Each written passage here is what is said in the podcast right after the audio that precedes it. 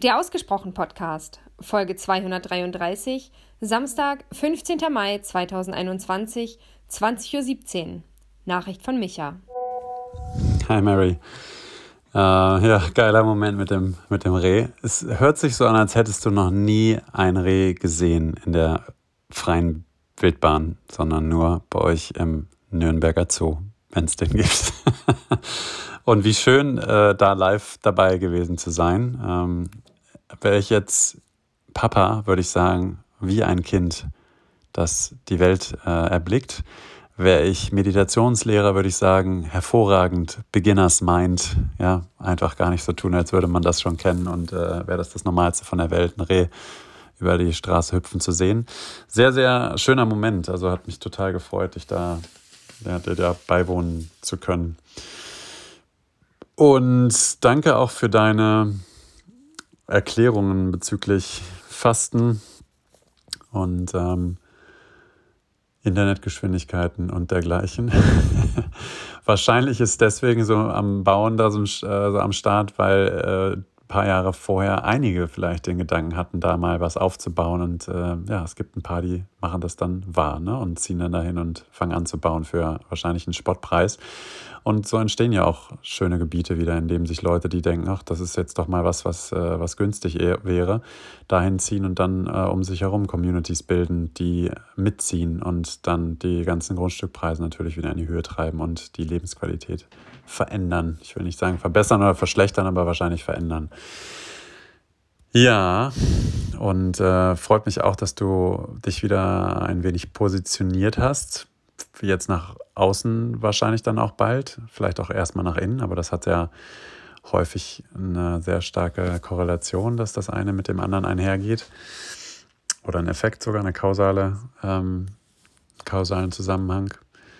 Hat sich auf jeden Fall so angehört, als wäre eine Menge passiert in den letzten Tagen. Ja, ich war, ich habe was gemacht, was, was auch, was sehr spontan war, was extrem viel Spaß gemacht hat, ähm, anstrengend und trotzdem erholsam war. Ich ähm, bin ja ein großer Fan von Headspace, der Meditations-App, die kennst du wahrscheinlich schon, habe äh, die, glaube ich, auch schon ein, zwei Mal genannt. Und ich habe da so ein Lifetime-Abo. Ähm, also ich habe da einmal ein bisschen Geld in die Hand genommen, um nicht monatliche Gebühren zu zahlen, sondern das halt für immer freizuschalten. Und benutze die jeden Tag seit äh, fast drei Jahren mindestens zehn Minuten, ähm, vielleicht manchmal im Notfällen auch ähm, nur fünf, wenn ich merke, okay, äh, heute kann ich nicht mehr, weil ich bin zu müde oder was auch immer, dann mache ich zumindest noch die fünf Minuten Einschlafmeditation ähm, die ich ungefähr so zehn Sekunden höre und dann eingeschlafen bin. Ähm, aber wenigstens sind die fünf Minuten dann gezählt. Und da ist momentan, äh, ich mache da so ein einjähriges, ähm, also da gibt es so verschiedene Module, sage ich mal, oder thematisch geordnete ähm, Sessions. Manchmal sind die so zehn Tage lang, manchmal 30 Tage und ich mache also ein 365 Tage äh, Modul. Und die letzten paar Tage ist eine Frage, im Vordergrund, und die kennst du vielleicht auch schon, die bei mir einen sehr starken Effekt auslöst und ähm, mich gerade sehr viel wieder schätzen lässt, was ich um mich herum habe, was auch da ist, was, was gut funktioniert, welche Menschen ich in meinem Freundeskreis, im Familienkreis habe.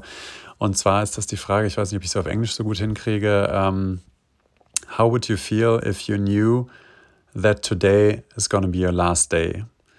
Also, wie würdest du dich fühlen, wenn du wüsstest, dass heute dein letzter Tag wäre oder dass heute dein letzter Tag ist? Und die Aufgabe ist, und da haben wir schon ein paar Mal drüber gesprochen, nur zu fühlen, gar nicht so sehr in den Kopf zu gehen, ähm, sondern erstmal zu gucken, was passiert da in dir drin. Und Traurigkeit oder Angst oder was auch immer da hochkommen mag, einfach da sein zu lassen und ähm, den Kopf quasi in diesem Gefühl zu versenken. Und was bei mir häufig passiert, wenn ich über den Tod nachdenke, ist, dass ich sehr viel mehr schätze, was ich gerade habe und was ich gerade bin und was ich gerade ähm, tun und lassen kann.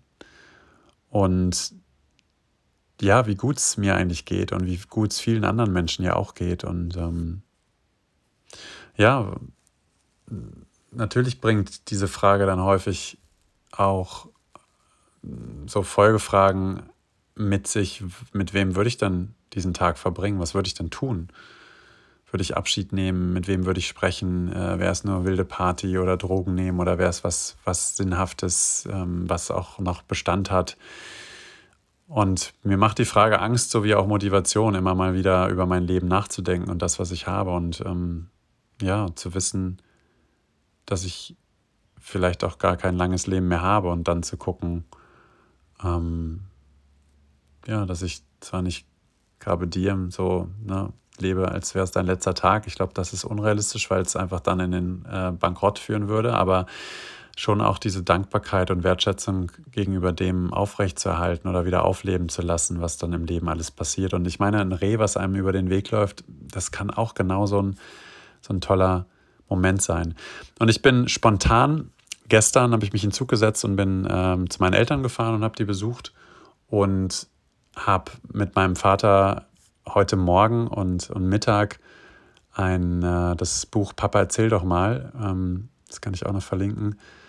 Das hat er vor Jahren mal ausgefüllt, weil ich ihm das zu Weihnachten geschenkt und, und darum gebeten habe, dass er das ausfüllt. Und, und jetzt treffen wir uns ab und zu und das ist so mein Plan und besprechen so die Sachen, die er aufgeschrieben hat. Und ich will das unbedingt auch mit, äh, keine Ahnung, über Video, über Zoom oder was auch immer machen, weil ich den Eindruck habe, hey, ich will nicht so lange warten, bis ich mal wieder da bin, sondern würde gern weiterhin im Gespräch bleiben. Und es war total schön, einfach mit ihm da zu sprechen, über seine Kindheit zu hören, wie er aufgewachsen ist, erzogen wurde. Und es sind ein paar Geschichten dabei gewesen, die ich schon kannte, aber es sind auch viele dabei gewesen, die ich so in der Fülle und in dem Detailreichtum noch nicht kannte. Und es war total nett, auch mal selbst die Klappe zu halten und einfach nur zuzuhören und meinen Vater zu sehen, wie er ja das Glitzern in die Augen bekommt und, und von früheren Zeiten erzählt. Es war ein sehr, sehr schöner Moment und eine total schöne Sache im Nachgang des Vatertags, sowas einfach mal zusammen machen zu können.